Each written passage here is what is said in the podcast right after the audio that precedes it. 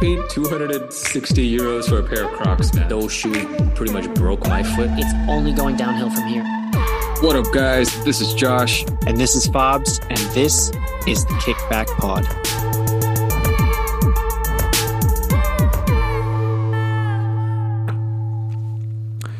Yo, yo, yo, we are back once again. Kickback Pod, episode 45. Here once again with my man Fabs.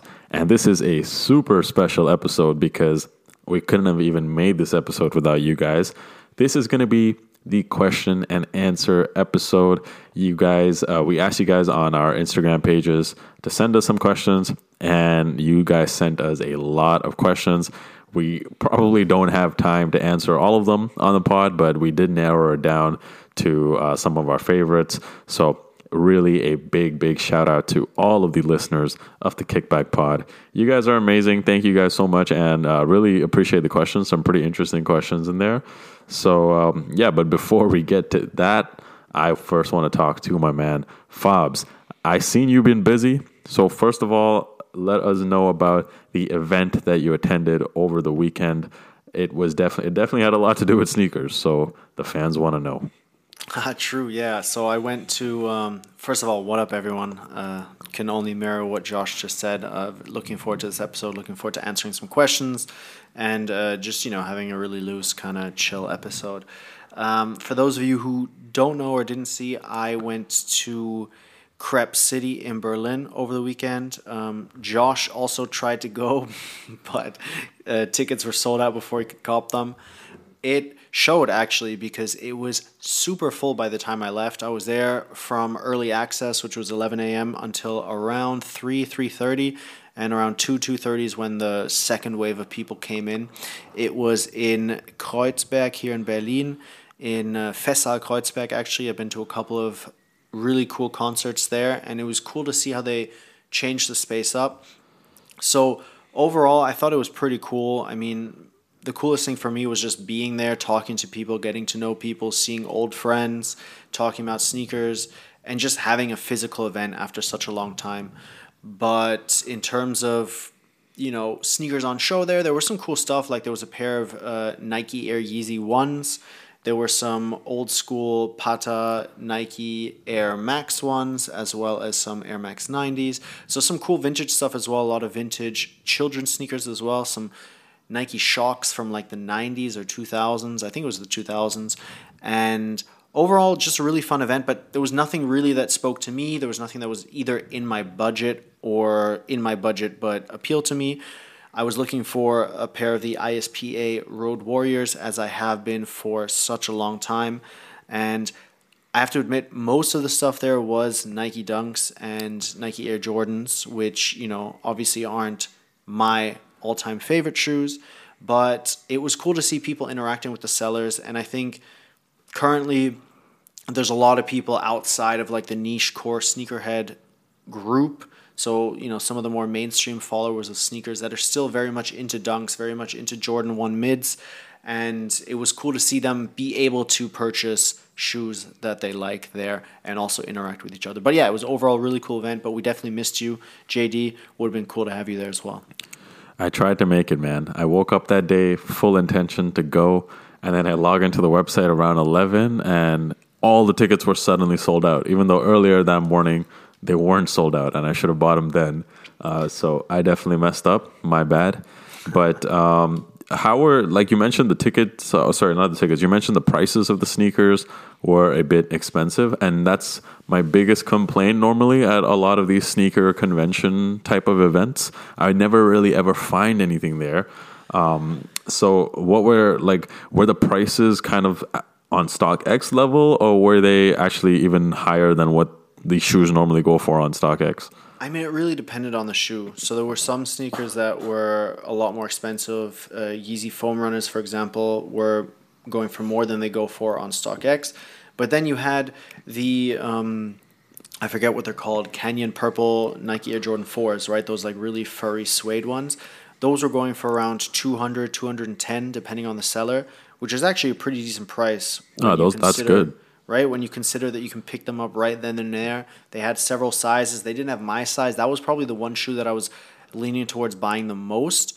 Um, but yeah, in general, like you can always find steals at these events, but I think generally the prices are a little bit higher because the sellers need to ensure that they make back their investment. They're obviously paying rent for the tables. They have costs in getting to these events themselves and you know they want to get paid for their time as well. They're standing there all day they're trying to sell shoes. So yeah if you're looking for crazy steals on hyped shoes you're probably not going to find those but like i said there are hidden gems here and there. Awesome awesome. Well glad that you had a good time at the event. Uh, definitely we'll try to make it next time and shout out to anyone that was at the event. I hope you guys enjoyed it uh, but yeah, we got a pretty jam packed episode, and we are on a bit of a time crunch today, so we're gonna try to get through this as fast as possible. But first, fan uh, fan shout out of the week, a couple of shout outs. So first of all, I want to shout out Henry Mac Zero. Uh, shout out to you because you messaged me and pointed out that in last week's episode there was a, and you gave me the timestamps as well. We had a, I guess, editing error in the last episode. We forgot to edit out like a tiny part of the episode where me and Fabs were basically not talking. Um, so apologies for anyone who listened to that and was wondering what the hell's going on. Yeah, editing mistakes, it does happen. But shout out to you, Henry Mack, for uh, pointing that out. And another second shout out of the week goes to um, my man Joffrey Gentry. Uh, shout out to you for being a longtime listener and also all the positive feedback on the pod recently. So appreciate you and appreciate everyone, everyone who's been listening to the pod. So let's get into what we have been wearing over the last couple of weeks. I'll go first. So one of my favorite shoes in my collection undoubtedly is the Jordan 5 off white. Um, the thing is, I put a lace swap on it a few months ago. Uh, I switched it into the red laces that came with the shoe. And um, I took the box of the shoe, which had all my other laces, and I put the box in my storage. And that was a mistake because the shoe, at the time, I guess I was feeling red laces, but it's honestly quite difficult to wear that shoe with red laces, like pull it off in a fit. You need the black laces to make the shoe a lot more wearable. So I just didn't wear those for such a long time. And then I finally like visited my storage facility last week. I found the box, I brought it back with me, and I got all the laces back in my house. So I switched it to the black laces. And then I remembered once again why this is one of my favorite shoes ever. Love these shoes. So I've just been kind of, you know, falling in love once again with that shoe, just wearing it a lot, the Jordan 5 off white. That's been my most worn shoe in the last two weeks. What about you, Fabs? So, real quick about those shoes, those are probably the only fives I would consider wearing because the tongue isn't fat. I really hate the fat tongue on Me too. regular fives. And I feel like Virgil did such a good job in toning the sneaker down. Um, both colorways are amazing. Uh, but as for what I've been wearing recently, I've been getting a lot of wear out of my Patta New Balance 990 V3s.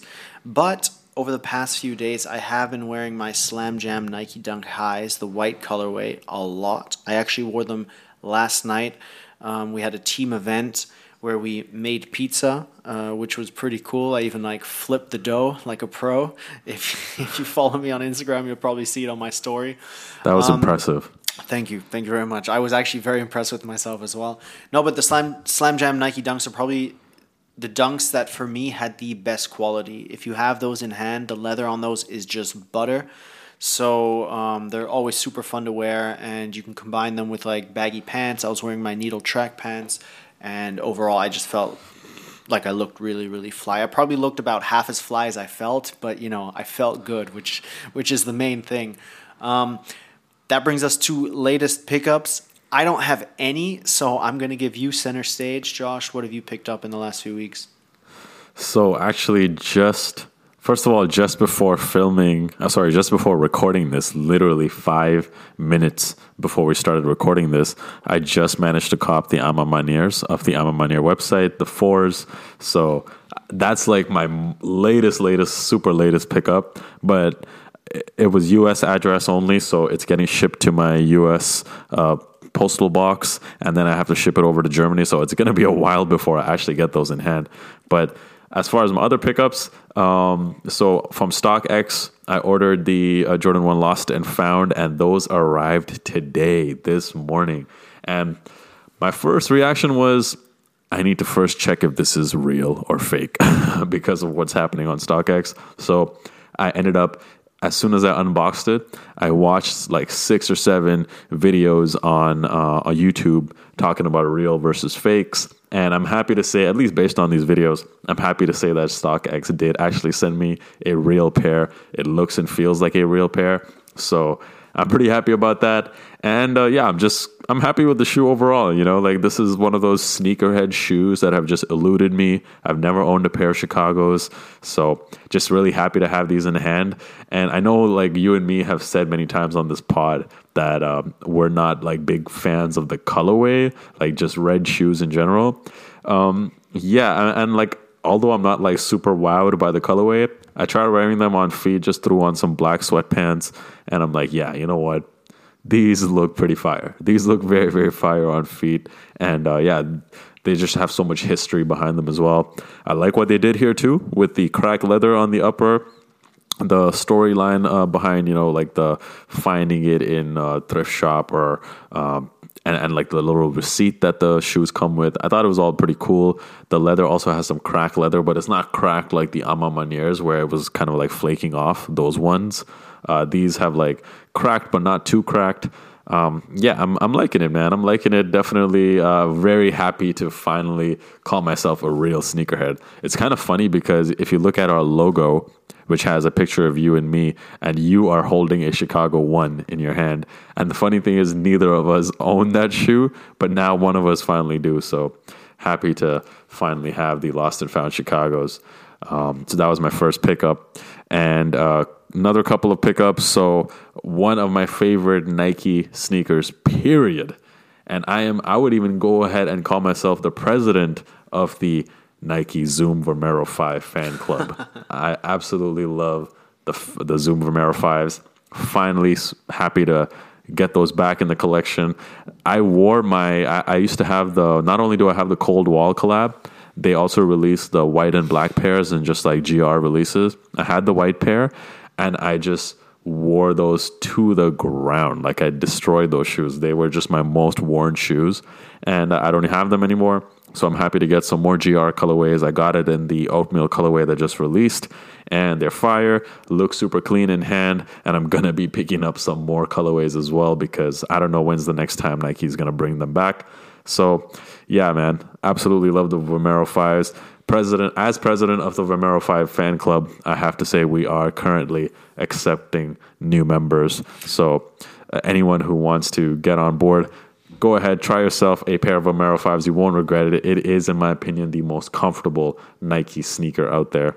And then the last pickup I did manage to pick up, but you guys know I'm such a huge fan of Stussy, the brand. I have a lot of their clothes, and it's probably my favorite brand to wear right now. They did drop a collab with Converse recently.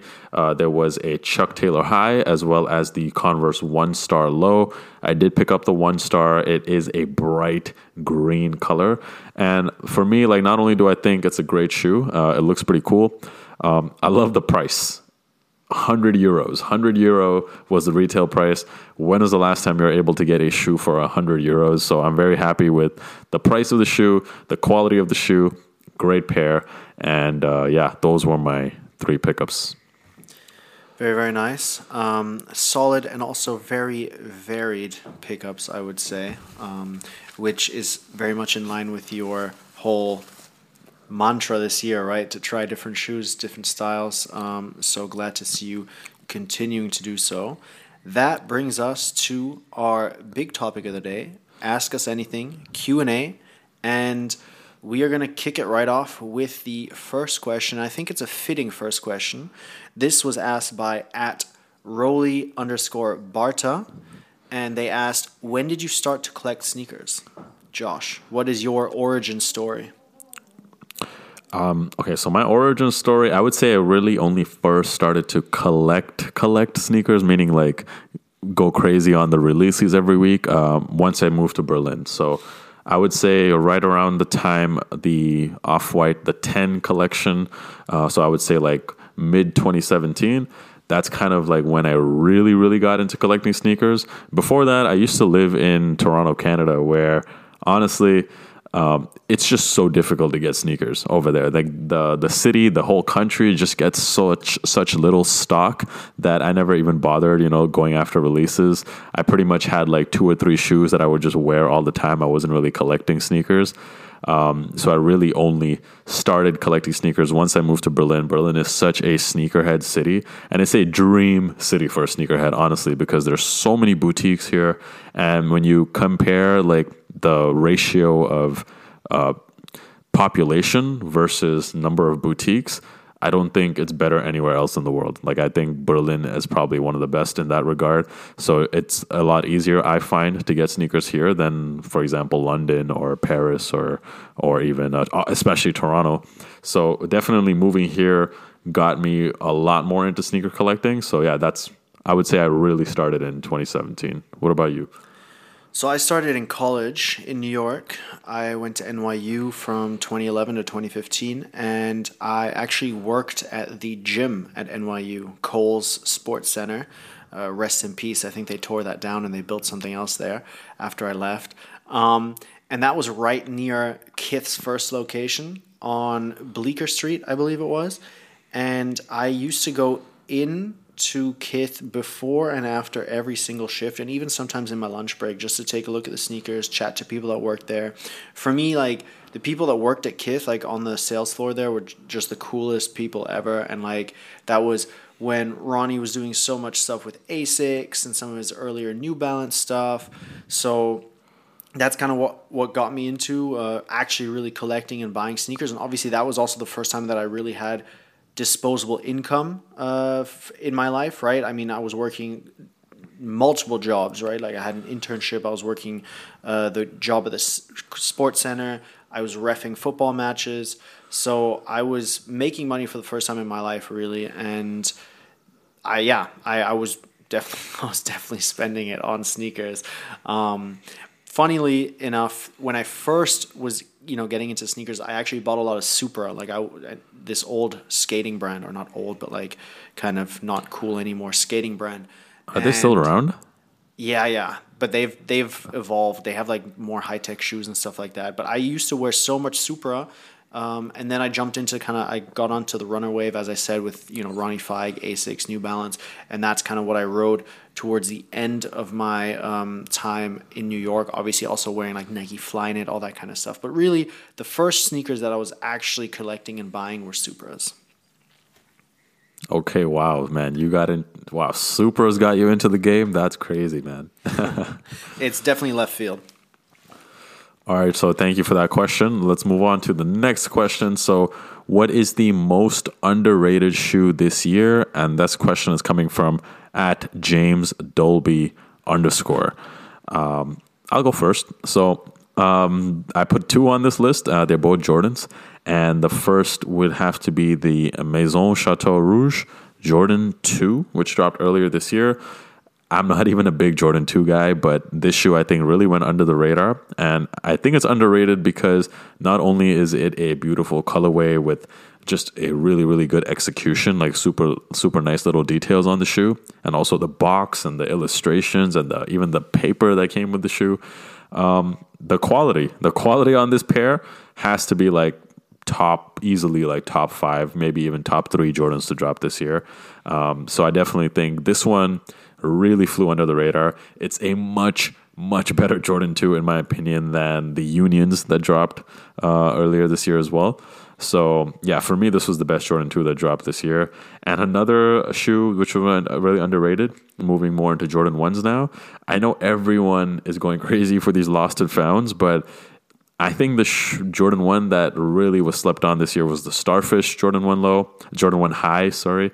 Um, I really wish they dropped this in men's sizing because I would have definitely copped it. It's a great colorway, very very nice fall colorway, orange and brown, and quality wise, better, just as good or even better than the taxis in my opinion. And everyone wanted the taxis for some reason. The Starfish was basically going for retail, even though it's a very similar colorway to the reverse shattered backboard. Backboard. So yeah, that was my most underrated Jordans or most underrated sneakers of the year? So for me, it's very clear. It's got to be the Kiko Kostadinov Asics Gel Kayano 28 which is officially called the Asics FN3-S Gel Kayano 28. I have the green and pink colorway, which I've been posting on Instagram quite a lot recently, and man, that is one comfortable sneaker. And what I love is that it it totally flew under the radar. A lot of retailers only bought women's sizes. I had a really tough time finding my size, and let me tell you, I don't have the biggest feet, right? Like I, I wear a US nine, nine and a half, nine and a half in Asics, and I no retailer had my size. But then luckily, I found them forty percent off towards the end of the season in my size. Copped them, love them. Got to be those shoes, and uh, I bet you most people probably don't even know what this shoe is, which you know means that it's definitely uh, underrated. Super underrated, under the radar. Okay. Uh, thank you for that question. Next one. Do you think New Balance can replace Yeezy as the comfortable lifestyle sneaker? That question is from Armando Ba 3. Um, this one's a bit of a confusing question, to be honest, because I'm not so sure Yeezy was the, you know, the biggest name in comfortable lifestyle sneakers because I feel like in the last couple of years, New Balance already kind of replaced them. And I would say New Balance right now is probably at the very top when people think of comfortable sneakers, and they kind of have been for a while. So I'm not sure exactly what the question means per se, but I, I'm going to say they've already replaced Yeezy as Yeah. the most comfortable lifestyle sneaker. I agree. I would say that New Balance has probably replaced. I mean, not even replaced. Like you said, I don't think Yeezy was the go-to comfortable lifestyle sneaker to begin with. If anything, it was probably Adidas Boost, right? Like the Ultra Boost or some other type of Boost sneaker before that. And then before that, it was probably Nike Lunarlon, right? There's always this one technology that like makes everyone go crazy. But currently, I would say New Balance is it might not be the most comfortable shoe on the market in terms of squishiness, bounciness, but it's definitely a shoe that you can wear all day. And because it's so hyped and so beloved right now, it it's the go-to comfortable quote unquote lifestyle sneaker for a lot of people. So yeah, Armando, I think it already has replaced Yeezy. Next one, what collab would you love to see that has yet to happen? Uh, why would that be? What would be so exciting about it? That question is from at Urwa Harifin. Uh, sorry if I absolutely butchered that pronunciation. um, uh, this one, honestly, I had to think about it for a while. Um, I, I, I couldn't uh, like it had to come down to like who do I think is like the most stylish person out there? Would I like to see that person make a shoe? So I had to go with ASAP Rocky. So I would just love to see ASAP Rocky do some kind of collab. I know he's done a collab on like an Under Armour shoe in the past, which was kind of weird and looked like a Osiris sneaker. Um, but I would love to see him like I mean, Nike has collabs with Travis Scott, with Drake, who really isn't like the most stylish guy in the world, to be honest. So I would love to see Nike do a collab with the most fashionable, swaggiest person in pop culture, in my opinion, which would be ASAP. And uh, I would love to see him do, get a collab. So that's mine. Yeah, whew, this was a really hard question. Um, and I approach it a little bit differently. I would love to see more creative directors like Kiko Kostadinov with Asics or Teddy Santis with New Balance. Um, Kerby of Pyer Moss was obviously with Reebok, but I think he left. And I feel like bringing these collaborators in on a much higher level and bringing them in house and giving them free reins to help with the generally strategy and the, the colorways and whatever. I think that's such a good idea. I don't know who I would pair with what brand. If Kiko wasn't already at Asics, I would say that Ronnie Fieg should definitely do something with Asics on a creative director level. He is now the creative director of the New York Knicks, by the way, which is pretty hilarious, but also fits in a way. um, I mean, oh, oh, another another good example is um, Jerry Lorenzo at Adidas basketball, right? Which rumor has it he's already leaving, or the the contract was bought out or has run out, and they have What? He didn't drop anything though. apparently apparently this is what I've heard, and um, yeah, they have nothing to show for it. So it was it, it seemed like a good fit. I was super excited for it, and then nothing ever happened, and I don't think anything will ever happen. But that's what I would love to see more of. Uh, these big name designers with brands of their own coming in and elevating these sportswear brands. And again, I don't know who I would pair with who, but there's probably a lot of options, and I would love to hear from you guys as well what you guys think about that. So yeah, that would be my pick. Wow, that's pretty sad news if it's true about Jerry and Adidas. But um, moving on to the next question How do you know if a sneaker will be a classic or just fast fashion? This question is from at who this 91199. Uh, this was an interesting question because I had to really think about what exactly does a classic sneaker mean and what does a fast fashion sneaker mean. And it just came down to me as a classic sneaker is a sneaker that basically doesn't leave the shelves. Like it kind of just stays there and um, it's always available because there's constantly demand for it. So that's kind of what. Once I defined a uh, classic sneaker as that, then for me it really came down to which sneaker achieves like the most number, the highest amount of adoption, right? And uh, achieves that in, I guess, like a relatively short amount of time. Uh, you can say that, for example, uh, New Balance has kind of achieved this in a way with the 550s. Like they've released, New Balance has released a lot of different models over the last couple of years, but the 550s, they dropped that um, originally as part of that Aimé Leon Dore collab. It saw a lot of success. Then they released the general version, continues to see success, sell out every time. So now that sneaker has become like, I would call that a classic because um, it's just kind of been adopted by everyone, not just the people who are into the collabs. So uh, I would call that more of a classic sneaker. Fast fashion ones are, you know, like kind of sneakers that are just not so like not, not you can't really wear it with everything. It's not that versatile, so it's something that only you can pull off with a few different outfits. It really just comes down to how uh, versatile the shoe is, comfortable. Those are the two that go hand in hand, and just kind of see like how fast it's getting adopted. Yeah, it. This one was also difficult for me.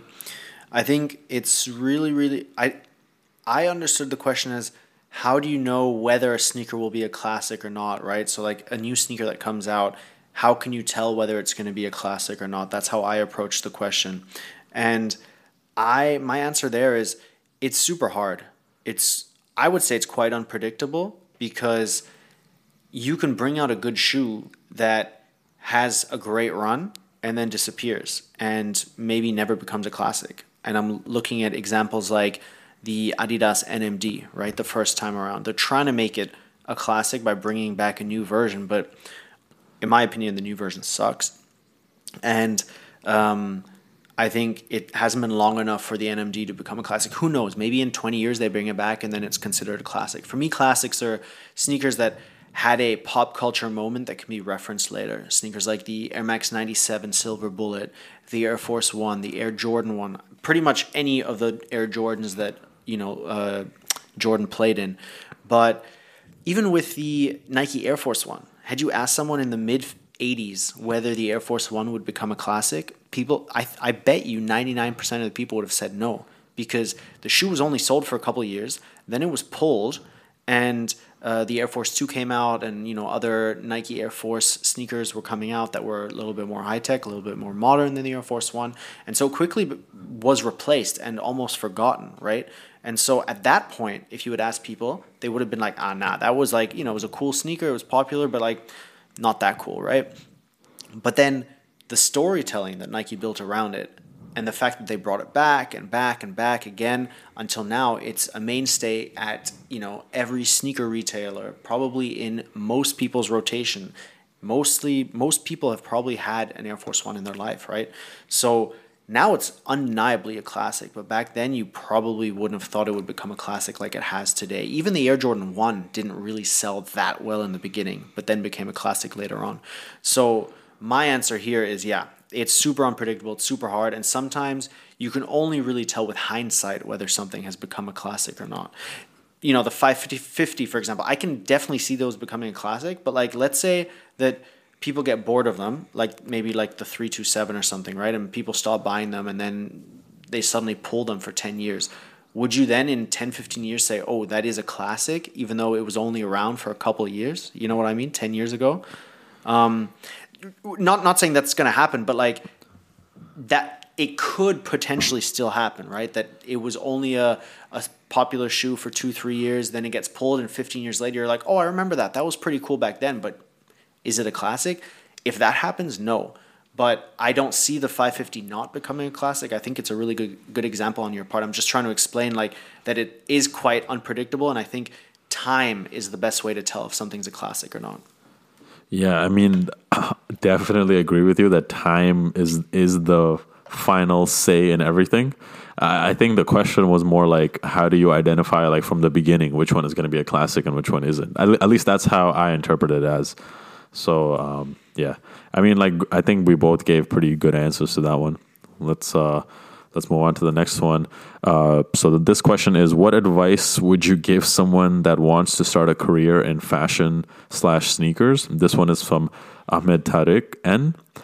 This one, honestly, I can't even give you an answer to this because I don't even have a career in fashion or sneakers. I have a YouTube channel and a, some social media presence that I have on the side. I do have a full time day job in uh, a totally different field. I work in I work in tech, um, so I I wouldn't say I have a career in this. You, on the other hand, Fabs, you do um, you did of course have a career uh, in that industry in fashion in sneakers. You used to be the editor of High Highsnobiety Sneakers, so I think uh, I think uh, you're probably better suited to answer this question. Dude, I I have to say though, man, I disagree with you. I think that you do have a career, right? Like you have a very successful YouTube channel. Even if it doesn't matter if you're doing it on the side, it's still a hustle, right? You have a great social media presence. You've built a, your own community on these platforms, right? So I think it's actually you probably have a much different point of view than I do, right? And you have some information that you can share that I won't be able to share because my career in fashion was very different to yours or is very different to yours. Um, and I think that's so valuable that we kind of, you know, have these different experiences, these different like tastes, but also like we come from different places in the industry. Um, so like just from me to you, like I would consider you an industry person for sure, for sure. Um, and my advice here to to you, Ahmed, or to, to anyone actually wondering about this is find your niche, man. So my niche was I like to write, and I, you know, I hustled to be able to write for High Highsnobiety. Um, Josh is great at being on camera, making videos, coming up with creative visual content like that, right? Cutting videos, all that kind of stuff. So you need to find your niche. You need to find out what you're good at, what, but also what you enjoy doing and what you kind of want to do within this, what, what you want to bring to the community or to the industry. Then you have to network and connect with people because networking, making connections, that's going to help you in the future, right? And then you just you need to make sure that you're adding value to the community and to the culture. Is the content that you're bringing? Is the viewpoint that you're bringing? Is the work that you're doing bringing value? If yes, then 100% you're going to be able to carve out a little career in fashion sneakers or maybe even a big career, you know? So those are the three things I think. Find find your niche, network and connect and then make sure you're adding value. Those things I couldn't agree with more and thank you for the kind words about my YouTube channel. Uh, uh, I guess the advice I would give is just do not be afraid to put yourself out there. Uh, basically, like, do not put mental roadblocks in front of yourself. Um, I was someone who, you know, my, my girlfriend was someone who was always doing YouTube. Like, she's been doing it for a little bit longer than me and uh, she always told me that I, I, you know, I should probably start YouTube. I would probably be decent at it, and I just kept saying no. And then one day, I finally decided to do it, and uh, from there, it just kind of took off. Um, so my, I wish I started early. I wish I listened to her all those years before when she kept telling me to do it. But I just always put up roadblocks for myself that I, I'm not good on camera. Nobody wants to see me. Whatever, you know. Like I just always put up blocks for myself. But then I finally decided to do it, and everything went great. So basically moral of the story is just do not do not be afraid to put it out there try it it's better to try and fail rather than not try at all that's that's that's what i got to say about that um, let's move on to the next one so uh, what is a feature on a sneaker that makes it an auto- automatic cop? Uh, and that is from at James Bacon. this one is a tough question. I would say I, there's nothing really that I would say is like an automatic cop for me, but I will be lying if I said that I wasn't particularly attracted to sneakers that are either purple or green. I definitely have like a big bias towards those sneakers. So that's it for me. Like there's not something I'm really looking for in terms of, you know, does it have a gum sole or does it have like certain cushioning that I like? Those are all great, but really like for me it's all about the looks and I'm particularly attracted to purple and green sneakers. So that's kind of um, if it has those two th- either of those two colors, I'm already like, okay, this is a nice sneaker. I feel like you would love the Stray Rats New Balance 990s. I yeah, th- that's Um, that's on my to cop list for sure. Exactly. No, for me, I mean, super cool, interesting question, but also super easy question to answer. Comfortable midsole technology, man, and a classic simple colorway. If it's comfortable and if it's not too crazy in terms of the colorway, uh, then then I don't need to have it, but it's definitely something that I'll consider buying. Those are, I mean, like that's probably why you got a lot of Asics because you're all about the comfortable midsole technology. Oh, for sure. So, um, so yeah. comfortable. All right, let's move on to this is okay. Controversial question. What are our thoughts on reps and fakes? Uh, this one is from at Smoko Guwap. A great name, by the way. Um, so here's my thoughts on it, man. I got no problem with reps and fakes. If people want to wear those, cool. I mean, I'm not wearing them, but if you guys want to wear them, absolutely fine. Nothing wrong with it. If you don't want to spend a thousand dollars on a Jordan One Low Travis Scott, yeah, why should you when there's a rep that does the same thing? What I do have a problem with though is people who cop the reps and the fakes and then flex like they're real. Tell people that they're real. That's when I'm like, that's just corny. You anyone who does that, anyone listening right now who does that, you guys are corny as fuck. Do not do that. So if you guys, if I have no problem with the reps, just don't flex like they're real. That's all.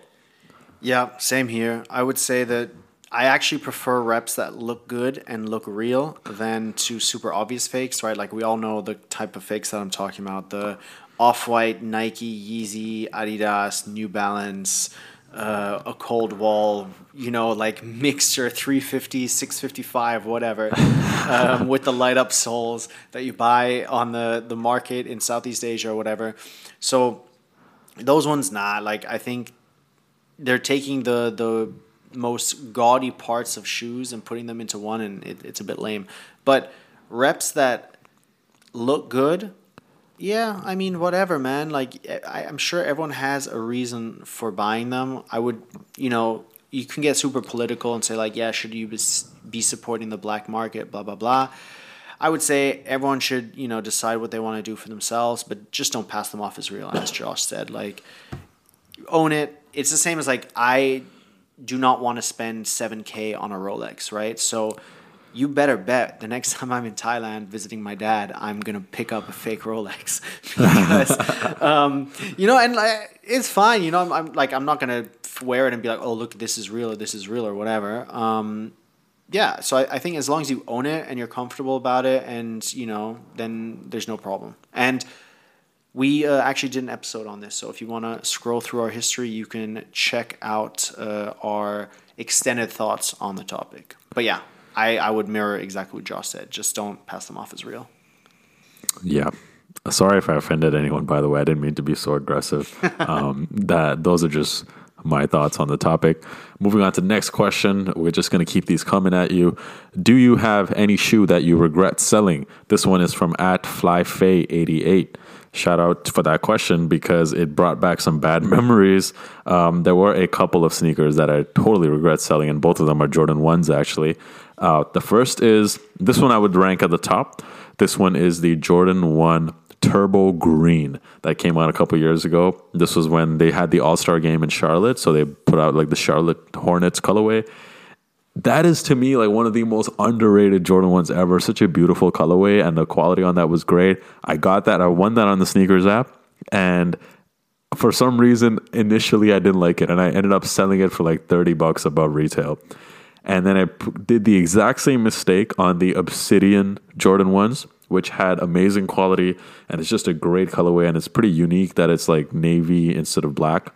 Um, and that pair as well. I sold. I won that uh, from a Foot Locker raffle. Ended up selling it for forty bucks above retail. Dumb, dumb, dumb mistake. Not only because I sold it way too early, I could have made like three times as much if I just kept it a few months. Uh, but also because those are just really, really nice. Some of the best Jordan ones of the last five, six years. So I wish I never sold those. Yeah. What about you, Fabs? It's got to be the off white Nike Air Presto from the original, the 10. I actually won two pairs. We've talked about this multiple times actually in uh, on this podcast. I've talked about it on Oshuan as well. Um, I let both of them go because I wasn't feeling them. And then I saw more and more people wearing them over the years. And I was like, damn, I should have kept them because the colorway is so good. I actually still have a pair of the black ones and I have a pair of the white ones too, which I've dyed, uh, like a nice blue colorway. Um, but I would love, love, love to have the OG colorway back. So yes, that's the sneaker that I regret selling the most. All right, next one. What is the one sneaker that escaped both of you where the price is just too absurd right now? And that is from at JR Wick. Uh, so for me, that one, yeah, that one's quite simple. It is the Aimé Leon Dore 990 V2. So this one came out a few years ago it's to me the best 990 V2 I've ever seen. I love the colorway on it. When it first came out, I of course took an L on it, and resale was looking at like around 400 to 500. I was like, man, I, I you know what? At the time, to be fair, at the time I wasn't making all that much money, so uh, that was a lot of money for me at the time. So I didn't I didn't cop it, and yeah, big mistake. Right now, prices are even like used pairs are going for quite a lot new pairs are like almost 2000 in my size. So yeah definitely out of range at this point. What about you? Yeah it's the ispa road warrior. I've talked a lot about that sneaker and it really hurts me to talk about it anymore. I literally just put in a bid on stockx for it today because i saw that the prices had dropped somewhat. Um, so i'm hoping somebody accepts that. But yeah that's a sneaker that got away and that I wish I could uh, still have. Yeah. Okay, so next, if you could change one thing about sneaker culture, what would it be? And that is from at ASAP Alu. Uh, so my answer to this is uh, I would change something that I feel is going on a lot right now in sneakers, and that I feel is like there seems to be politics entering into sneaker world. Um, you can kind of blame Kanye for this, like he, you know, with his whole uh, tirade and racist remarks that got super political, super heated online, and um, I also noticed recently on the A Ma Maniére raffle, they really tried to on on the fours they really tried to mix politics and sneakers together by doing this i don't know video raffle uh, you you submit a video talking about some political topic that was important to you and as I predicted, I looked at the comments of that, and everyone was like, "You know what? I'd rather just pay resale. I'm not going to do a PowerPoint presentation on some political issue just to get sneakers for retail. It's not like you're even getting the sneakers for free." So I didn't like that. I didn't like that. Like, I get that, you know, they were trying to send a message, whatever, but I think like we're so bombarded in the news all the time with like, you know, politics and like things that try to divide us all the time. And I love, you know, just if I'm going to like a a news outlet that I know is just going to talk about sneakers and streetwear, it's because I'm trying to escape all the other shit going on in the world, man. I don't want to hear more politics when I'm looking at sneakers. So I don't like what's going on right now. This like politics kind of creeping into the sneaker world. Some of you may disagree, but that's just my opinion. And uh, yeah, that's something I would change that's going on right now. I would say for me, it is the judgment that always seems to hang in the air, you know, and I'll be the first one to admit that I've been guilty of that, right? Judging what other people are wearing, what other people are buying, what other people are posting on social media I would say the community, the culture would be so much better if we just let people wear what they want, post what they like, do what they like, you know, as long as it's not offensive to anyone else. Um, and just focus more on yourself, what you like and why, rather than what other people like. So if I could just remove the judgment from, and, and that, that's not to say that we should all like the same things or like everything equally, but you know, you can still like what you like and let other people like what they like without being like, you know, oh my my thing is better than that, or you know, Asics is better than New Balance or whatever. Um, I think we should just be a lot more harmonious. Yep, definitely. Uh, next one. What is your grail sneaker? And this is from Dem Jaime. Uh, I hope I said that right. Dem High Mill. Okay. Sorry, I, I must have pronounced that wrong. But uh, yeah, the question. so uh, let me just give you my definition of a grail. So a grail to me is something that is not only is, is something that's just like so expensive that it's completely out of range, right? Like you can't like if you're someone who's making like half a million dollars a year or a million dollars a year, you can't tell me that okay, the Jordan One Mochas is your grail because you can easily afford to buy that, right? So like that to me is not a grail. Like a grail is something that's just completely out of range, right? So by that definition, for me, the grail is currently definitely is the Louis Vuitton Air Force One in that white colorway. Oh man, those are like, oh man, if I got those, oh my god, man, the fits I could pull off in that, man, that would be amazing. Uh, definitely, definitely, that's the number one grail, and I think it's always going to be my grail. I don't know if I'm ever. No, don't say never. I, I might one day be able to cop it, but right now it looks a bit out of range. So I'm going to say that's my grail. Uh, for me, it is also an Air Force One. Um, there's probably one that's like a little bit more attainable, which is the Off White Nike Air Force One, the OG, which I have, but I've almost beat to death, and so I need a new pair, a fresh pair. But fuck, no, I'm not paying whatever it is, two thousand plus for uh, the shoe on StockX, right? Especially when there's a lot of fakes out there, you never know what you're gonna get. Um, but my real grail is to create my own Air Force One in the Nike Bespoke Lab. They have this service where you pay quite a lot of money, and I believe they have it in New York and in London, or in Paris and in London. And you go in there and you can just basically pick from a range of materials, a range of designs, colorways, whatever, and you can just create your own Air Force One or Air Max One. And that would be my dream because I already know exactly what I would do. Um, and I would do something really cool with the swoosh, like really, really cool. Um, but I'm not going to tell you what until I actually get the chance to do this. So that is my uh, my big, big grail, which probably is a, a little bit more unachievable. Okay. Uh, okay, we got just a few more to go. So if you had to keep one sneaker from your collection and get rid of the rest, what would it be? This one is from at Quadzilla1.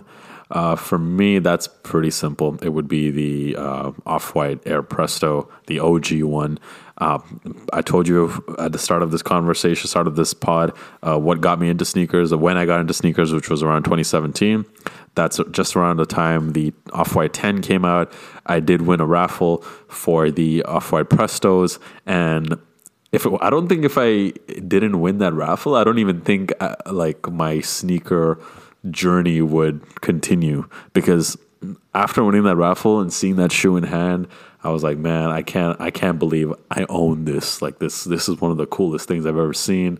It's so awesome. It makes me feel amazing when I wear it, and uh, I still feel that kind of like joy when I see that sneaker. You know, so that's definitely one that I'm not going to give up. For me, it's the New Balance 990 V3, just because it's such a comfortable shoe. It's such a classic. You can wear it with almost everything, right? In all types of seasons, all types of colors. So it's probably the most comfortable and versatile sneaker that I own. There's a lot of other sneakers that I have that I love, but this one is definitely the one that I would keep if I had to only keep one. Okay. All right. So let's should we let's do the, let's make this the last question, and that is everyone wants to know this actually. Will people continue to buy Adidas branded Yeezys next year? We got the news. Oh, by the way, this question is from who is Johnny Kilroy? Uh, so yeah, this this is a this is a pretty hot topic. We got the news recently that Adidas confirmed that they will be continuing to drop the same Yeezy designs that we're used to, except they're going to remove all the Yeezy branding from it. So, question is, will people continue to buy this uh, buy the shoe? My answer is it just simply comes down to price. So, if the price of these sneakers are going to be priced at the same Yeezy prices as before. If you're still going to charge me 240 euros, 230 euros for a uh, 350 V2, you're still going to charge me 260 for a 700. Nah, I'm not going to be paying that for the Adidas 350 or the Adidas 700. No way, because you took away everything Yeezy about the shoe. I'm not paying the same amount if there's no Yeezy behind it. That's just me if you're going to market the shoe at a much lower price, below 200, yeah, okay, maybe then I might be more interested in it. But um, I know me personally, I won't be buying it. If it's just an Adidas Yeezy, I'm not interested personally. What about you? I mean, personally, no. Like I said last time, like I'm pretty much done with you know wearing Adidas uh, or not Adidas Kanye West designs. But if you're asking, will people buy Adidas branded Yeezys? I think so because this person obviously asked that question thinking about it, right? And I think people are really considering it. And like you said, it really depends on the price, the way that they market it, what they call them in the end. I would say it's less likely if it's literally just the same shoe, just stripped of all Kanye West and plastered with Adidas branding, which, you know, some of them already have Adidas branding. But if it's slightly different alterations or new versions as we've seen with the 700 and 350 which you know might have been in the works and are now just going to be released as adidas yeezys then yes i think um, people will buy them. And i mean again everyone should do what they want to do. Um, personally i wouldn't. And i think it's also kind of a whack move to say you're never going to drop uh, yeezys anymore and then say oh but actually we uh, own the rights to these, and we will be releasing them at some point in the future in a different way. I am intrigued to see how different it'll be, but um, yeah, it, it, it's a bit of a weird move, in my opinion. Yeah, and I know they're legally allowed to do it, but it's super lame. I agree with you that they're doing that. Yeah. Um, anyway, that brings us to the upcoming drops. We actually have quite a lot dropping on the day of the podcast release, which is the 18th of November. First off, we have Josh's favorite sneaker, the Nike Zoom Vomero, in a tasty, tasty off white kind of beige colorway. Very, very nice, if you ask me. Maybe even worth joining the Vomero 5 club. Um, yes. Not as not as president, but maybe you'll become vice president someday. um, then you've also got the Saucony ProGrid Triumph 4, which is actually a very cool 2000s looking shoe with this big hole mesh. So anyone into, you know, Spiridon vibes, Zoom Spiridon vibes, this kind of goes in that direction. Then we also have the Oakley Brain Dead Flesh Sandals, which, yes, I'm talking about Oakley, the sunglasses company. They have a pair of slip on shoes which are very 2000s, and who better to collaborate on, them on them than Brain Dead? Then, obviously, on the 19th, you've got the Lost and Found Air Jordan 1s. Same day, you have the Reebok Eames Classic Leather in three colorways, which mimic their very, very popular chairs. Then on the 19th as well, the Junya Watanabe Man New Balance collection, which includes the Steer Smooth sandal and three colorways of the 574. On the 21st of November, you have the Nike Air Force One Chili, as well as the Stone Island New Balance 574 and the Furon V7 cleats and jersey, which we post on Instagram and are super nice. Then on the 25th of November, we have two Nikes, uh, a Nike Air Force One LXX, which is a very beautiful colorway that I can see becoming a classic, or maybe already is a classic. I don't know if it's a re release. And then you also have on the same day the Nike Air Jordan 11 in the nice navy colorway, um, which has that like velour, suede kind of patent leather. Um, and then on the 27th of November, apparently the Ama Nike Air Jordan 4s are dropping at retailers worldwide. So anyone who missed the release today will be able to pick up a pair in a week and a half from now. Yep. Crazy, crazy. Uh, this month has been rough on the wallet, man. Really, really rough. Um, but yeah, thank you once again, guys, for sending in those questions. Really, really appreciate it. We had a great episode. Thanks to you guys. Hope you guys enjoyed it as well. I definitely did. And uh, yeah, we will catch you guys in the next episode in two weeks. Until then, peace. Thanks for listening, guys.